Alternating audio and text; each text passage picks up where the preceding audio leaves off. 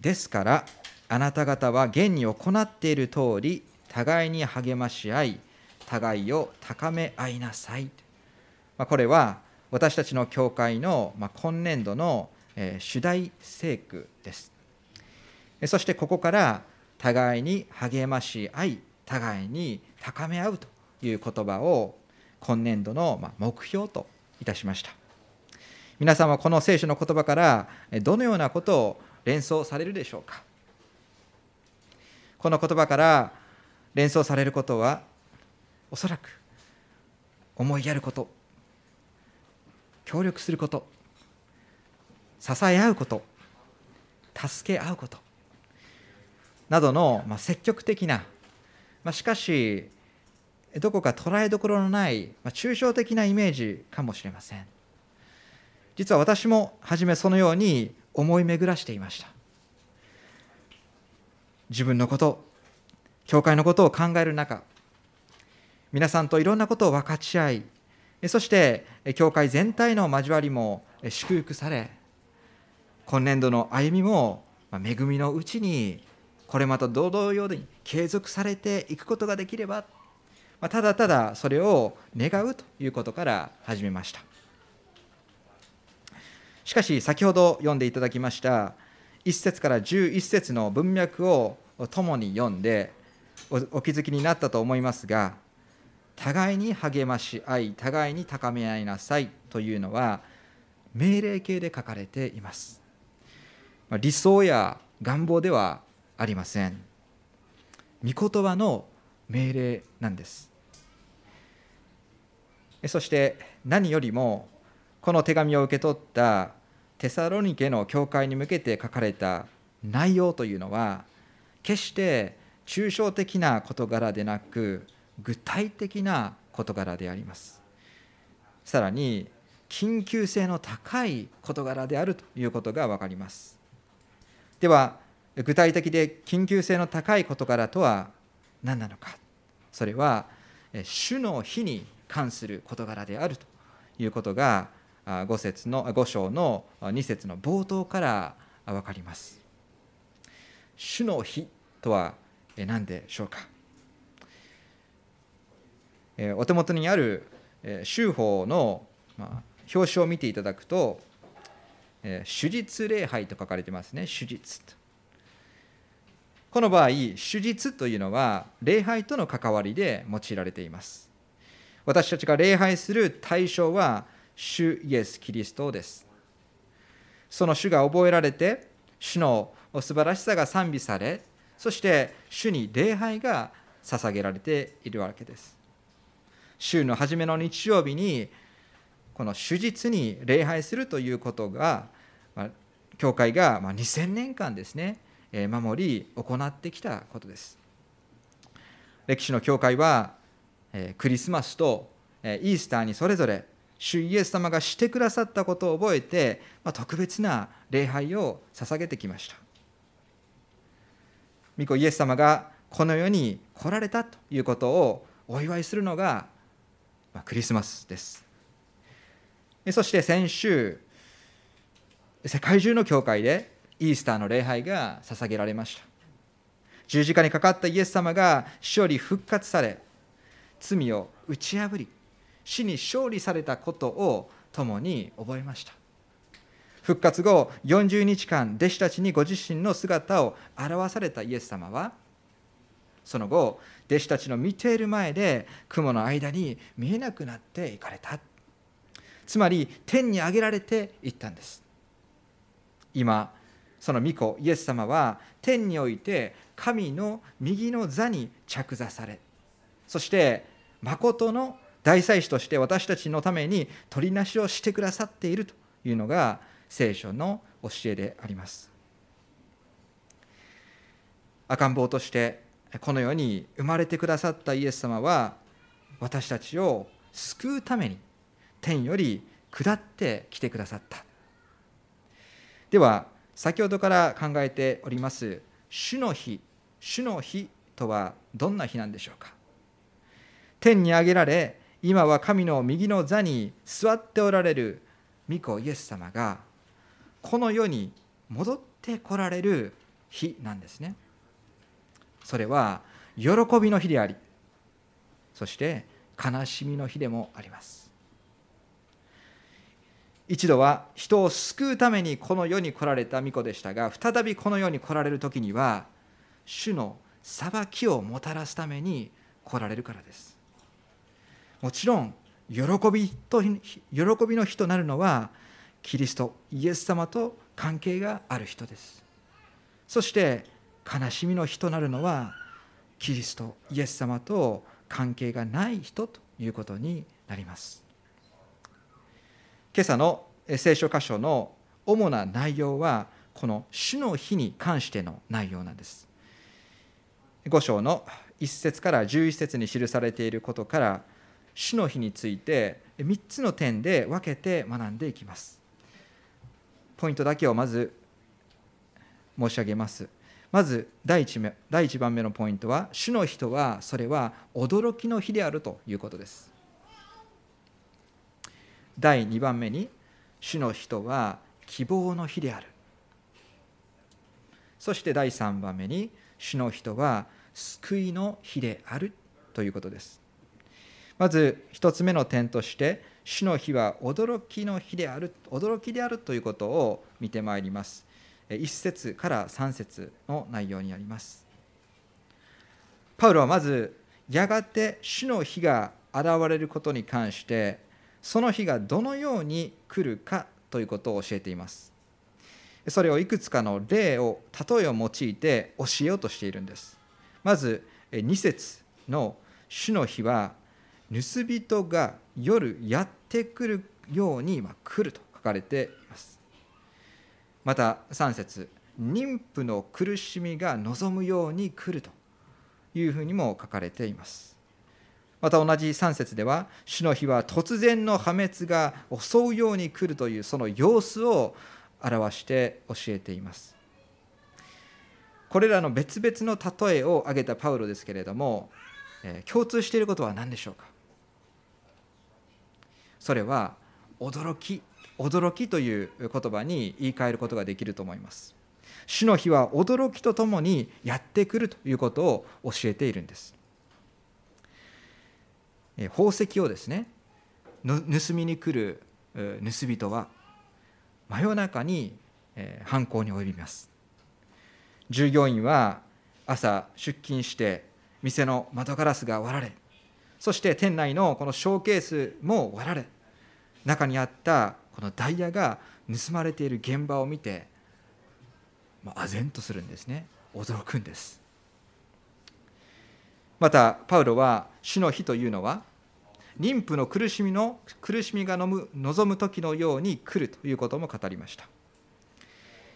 まあ、陣痛の痛みだと思われます。私も。そしてパウロもですね、男性にとってこの陣痛は体験しようがないことですけれども、妊婦の方の近くにいたらですね、少なくともそのそれが尋常でない様子だと分かるんですね。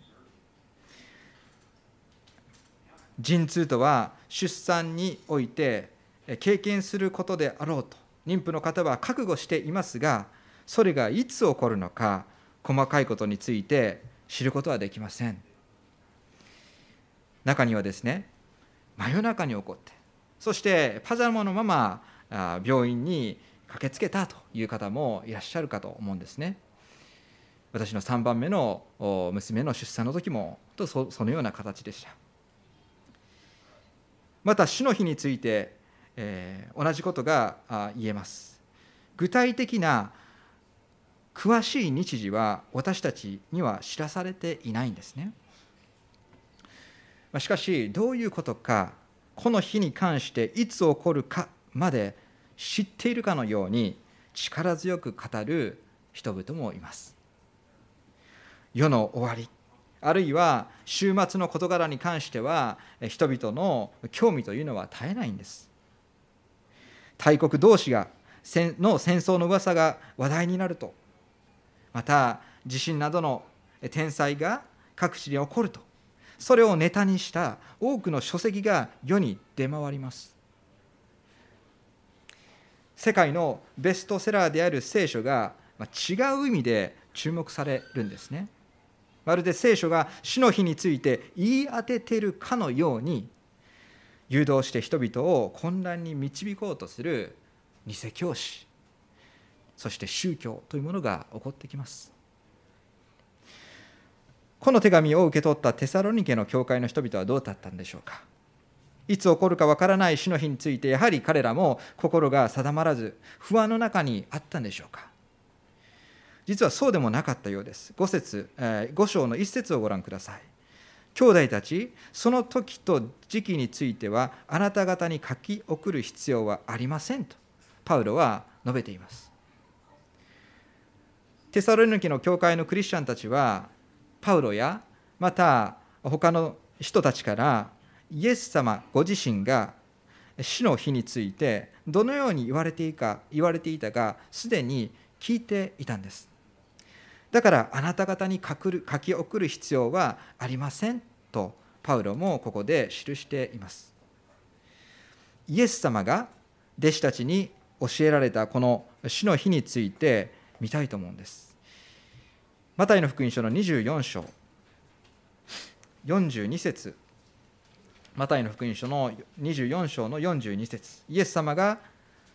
この死の日について語られた記事があります。よんじゅうに節、ですから目を覚ましていなさい、あなた方の主が来られるのがいつなのかあなた方は知らないからです。次のことを知っておきなさい、泥棒が夜の何時に来るか知っていたら家の主人は目を覚ましていることでしょうと書いています。パウロはこのイエス様が用いた泥棒の例えをですね、おそらくまあ参考にしたんだと思うんですね。主が来られるのがいつなのか、つまり主の日が具体的にいつなのかはあなた方には知らされていない。つまり弟子たちキリスト者であっても知らされていないとイエス様はイエス様は何度も強調して教えられました。再びテサロニケ人への手紙のご章に戻ってください。さん節、人々が平和だ、安全だと言っているときと書かれています。一節でパウロは兄弟たちとクリスチャンたちに呼びかけました。そしてマタイの福音書にじゅうよん節、にじゅうよん章ではイエス様もあなた方とやはりキリスト者たちにこの死の日について教えておられました。しかしこのさん節の主語は何ですか？ね、あなた方ではなくて人々となっています。パウロというパウロの言うこの人々とは誰のことでしょうか？兄弟たちではない。クリスチャンではない未信者のことであると分かります。先ほど言いましたように世の中で起こっている戦争やまた災害の大きなニュースを見て人々は一時的にはこの世の終わりが来たのか世の終焉なのかと興味をまあかきたてられます。そして騒ぎが起こるんです。しかしまたほとぼりが冷めると平和だ、安全だというようになります。何か私たちの国のことを言っているかと、そのように思うほど不思議な表現です。弟子たちは、そしてクリスチャンたちは、死の日がいつ来るのかは知らされていなくても、いずれ訪れるということを知っていました。一方、未信者は、死の日があることさえ知らされていないんです。人類の歴史の中でイエス様が人の姿をとりこの世に来られたクリスマスのあのいっかいめの出来事を信じていなければイエス様が再び来られる死の日のことを到底信じることはできません。しかし信じていないということで主の人は無関係である、信じていないから関係ないんだということも言うことができないんですね。さん節の後半を見てください。突然の破滅が彼らを襲います。それは逃れることは決してできません。にがつのむいかの早朝に起こったトルコ、そしてシリア大地震がありました。あまりにも多くの人々が犠牲になりました。両国合わせてごまんろくせんにん以上が命を落とし、いまだに数百万人が避難生活を送っていると報告書に書かれていました。つい先日ですね、しがつのじゅうににちにはアメリカのフロリダ州で短期間で豪雨、猛烈な豪雨が降ってですね、その町のほとんどが水浸しになったようです。多くの人々の生活に甚大な影響が、被害が出ました。突然の破滅が彼らを襲うとは、そしてそれを逃れることは決してできませんというのは、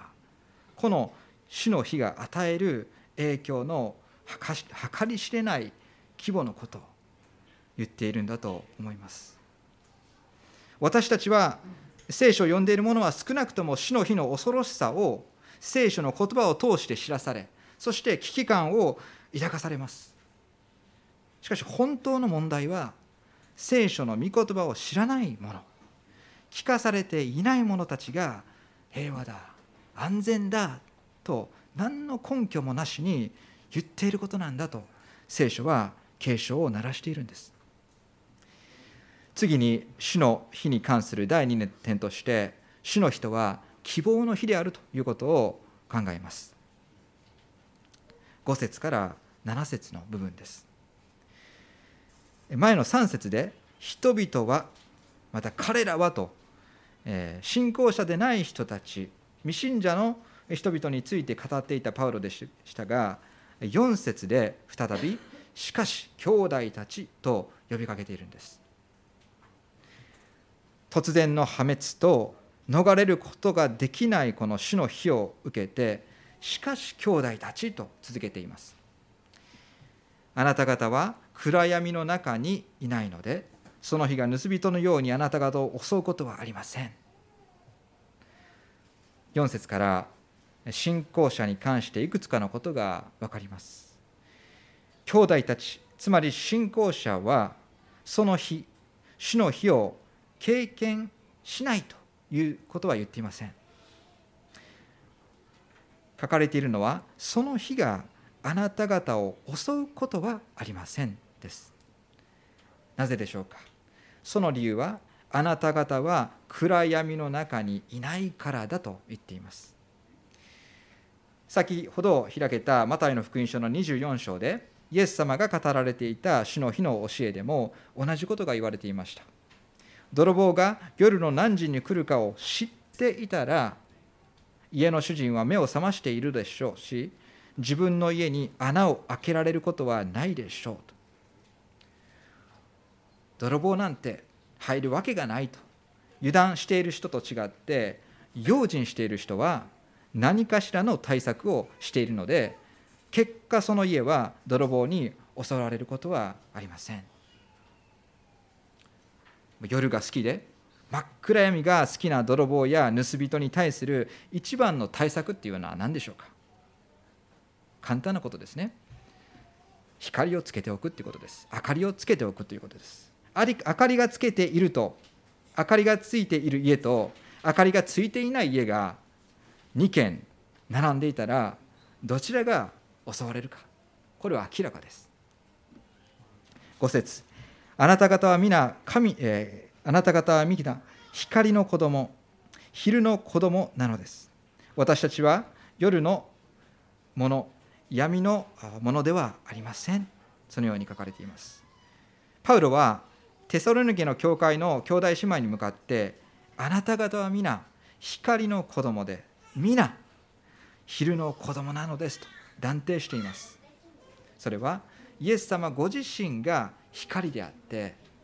暗い部分も薄暗い部分も何一つない光そのものであられるからです。有名な箇所ですけれども、ヨハネの福音書のいっしょ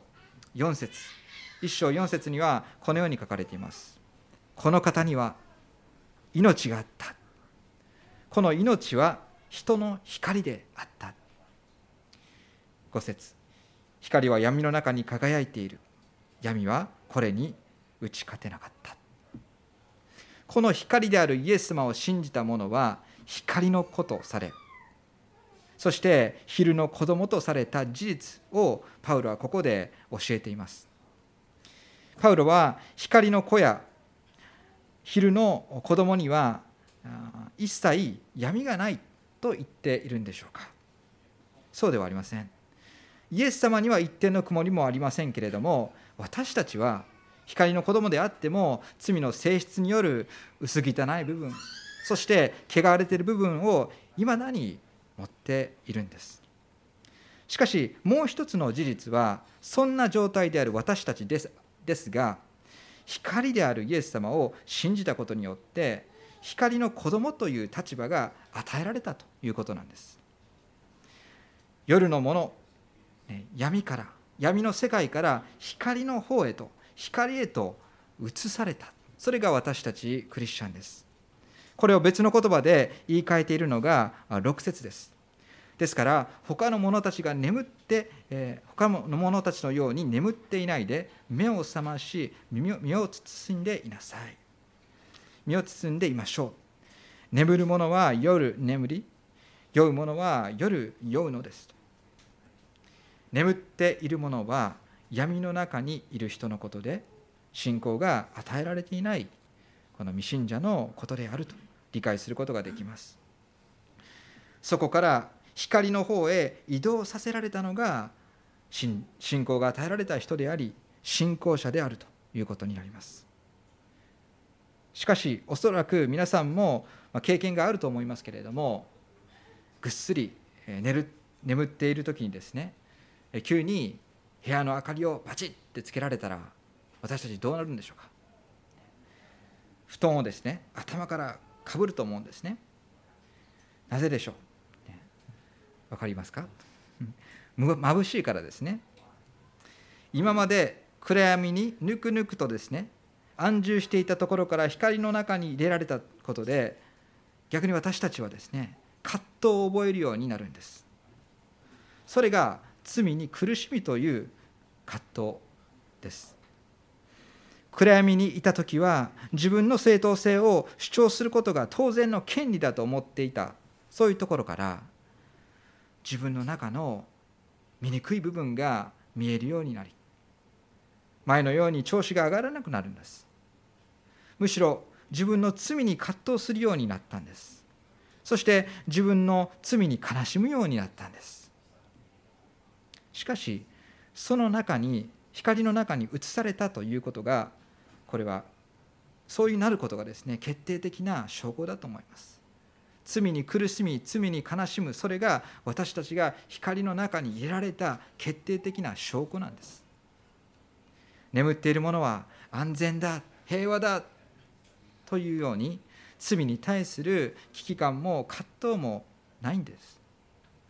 もちろん道徳的な罪意識、罪悪感、後悔は備えられていますけれども、神の光に照らされることがなければ、創造主を認めず救い主を受け入れない心が根本的な罪なんだということは自覚できない、聖書が教える本当の罪を理解することができないんです。ですから私には罪があると自覚できてこそ、本当のこの希望があるんですね。その罪を見たくないのであれば、私たちは闇に隠すことができるかもしれません。自分の罪が見たくないので暗闇の方に隠すことができるかもしれません。しかしそれは根本的な解決にはならないんですね。いや、むしろ十字架で私たちのために死んでくださったイエス様は、私たちの力ではどうしようもないこの罪の力を、それに勝る愛の力によって罪を打ち破り、罪に勝利してくださった。闇と光、そして夜と夜のものと昼のもの、眠っているものと目を覚ましていること、そして酔うものと身を、身を慎んでいる、これらの対比はですね、すべて希望を持っているか持っていないかで言い換えることができます。酒を酔う例えも同じです。酒に酔う例えも同じです。光に対する希望がないために、現実逃避するために、現実を忘れるために、人はお酒に酔うではないでしょうか。しかし御霊が与えられているキリスト者は、むしろ御霊によって満たされなさい、御霊によって満たされなさいと、エペソビトの手紙のごしょうじゅうはっせつでパウロは記しました。御霊の促しに従って私たちは自分の罪の現実を捉えると同時に、主が戻ってくるという御言葉が示すこの現実を希望として捉え、心待ちにすることができるんです。主の日というのは私たちにとってそれは希望の日であります。最後にみっつめの主の日は救いの日であるということを見てまいります。はっせつからじゅっせつです。はっせつまず読みます。しかし私たちは昼のものなので、信仰と愛の胸当てをつけ、救いの望みという兜をかぶり、耳を身を慎んでいましょう。 夜も、夜のものがすることは、えー、基本的には寝るということだと言っていましたが、悪の支配に身を委ねる、委ねているものは霊的に眠っている状態でありますので、そのようなものに悪魔の攻撃はありません。寝ていますので悪魔は攻撃することもしないんです。しかし逆に光に映されたものに対して悪魔は猛攻撃をかけてきます。なぜならば悪魔は一人でも多くのものを道連れにして滅び、滅びに向かわせようとするからです。光に映された者たち、光の子となり昼のものとなったクリスチャンたちは、悪との戦いが始まります。しかし幸いなことに私たちは無防備ではないんです。はっ節を見ると、私たちは信仰の盾と愛の胸当てをつけています。そしてさらに救いの望みという兜を頭にかぶって、その戦いに備えているんです。備えることができるんです。そして身を慎んでいましょう。これは先ほどと同じ言葉が出てきましたけれども、無意識ではなく、無防備ではなく、無気力の逆で、意識して備えましょう、意識して備えましょう。これが身を慎んでいるということです。クリスチャンは胸当てとなる信仰と愛を本当に与えられるように、さらに祈り求めなければなりません。そして希望というしっかりとした兜が与えられるように、さらに祈り求めなければなりません。戦場にいて一番狙われるのは、やはり一番弱そうな兵士だからです。イースターのイースター礼拝の前での礼拝でイエス様のゲッセマネの祈りを取り上げて学びましたが、あの時弟子たちは信仰と愛の胸当てが与えられるように、そして救いの望みという兜が与えられるように祈ったでしょうか。残念ながらそうではありませんでした。霊的な戦いを意識するものであれば、目を覚ましていることが、霊的な戦いを意識するものであれば、目を覚ましていることができたんではないでしょうか。しかし彼らはできなかったんです。イエス様の弟子でもできなかったのに、そんなこと私もできるはずがないと、そのように悲観的になる必要はないと思います。私たちが模範とすべきは、やはりイエス様の姿だからです。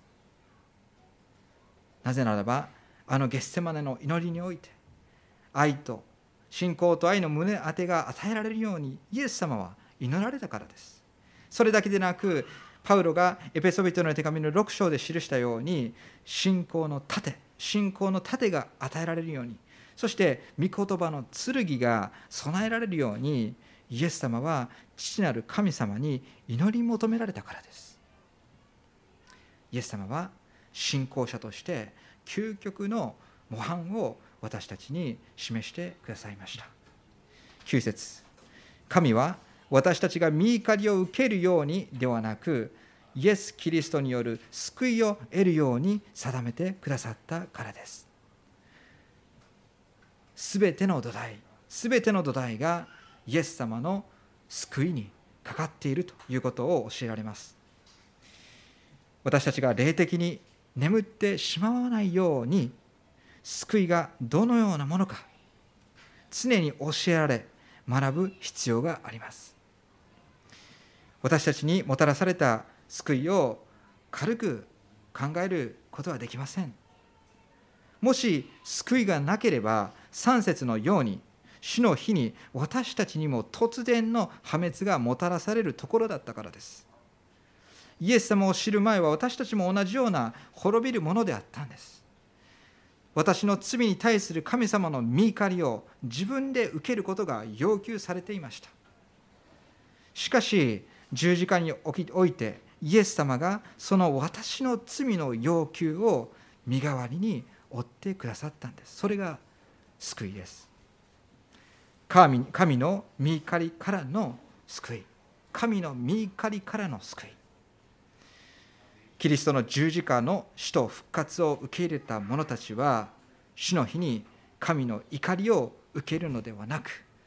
主イエス・キリストによる救いを受ける、救いに預かるんです。じゅっ節、主が私たちのために死んでくださったのは、私たちが目を覚ましていても眠っていても主と共に生きるようになるためです。このキリストの救いはすべての人に提供されています。パウロはイエス様が自分のために死なれたのではなくて、私たちのために死んでくださったということを強調しています。つまり身代わりの死です。贖いの死です。さらに読み進めると、目を覚ましていても眠っていても主と共に生きるようになるためですと記しました。今朝読みましたご章の内容から言えば、眠っているとは霊的に死んでいる状態、イエス様との生きた関係にない状態、まだ救われていない状態と捉えることができます。救われていない人が主と共に生きるようになるというのは考えられません。しかしこの手紙のよん章まで遡ると、もう一つのグループの眠った者がいたということが記されています。それはイエス様を信じた人で、すでに先に亡くなった人たちのことです。そのような人が主の日にはどうなるのかというのが、実は大きな議論としてありました。よん章のじゅうよん節だけをお読みします。よん章のじゅうよん節。イエスが死んで復活されたと私たちは信じているなら、神はまた同じようにイエスにあって眠った人たちをイエスと共に連れて来られるはずです。つまり主の日の訪れの時に、生きているものであっても死んでいるものであっても、主と共に生き、主にあって死んだ者には両者ともに復活のイエス様と出会うことができる、その大きな希望が与えられているとここで教えられているんです。なぜならば、両者ともイエス様によって光に移され、光の子供とされた特権があるからです。そのようなものにキリストによる救いが与えられるからです。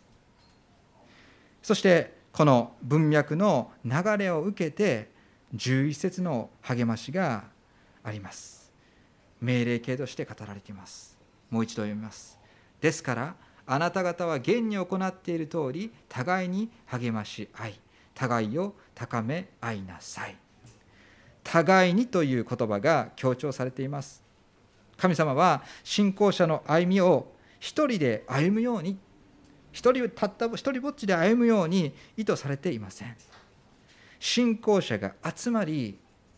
互いに光に映された者同士であるということを感謝し合うことが主の御心です。その上でこの世における悪魔の攻撃に立ち向かうことができるように、互いに目を覚ましておくように励まし合いなさいと、ここで命じられているんです。お互いにキリストの十字架を見上げ、キリストが十字架でしてくださったキリストの愛に倣い、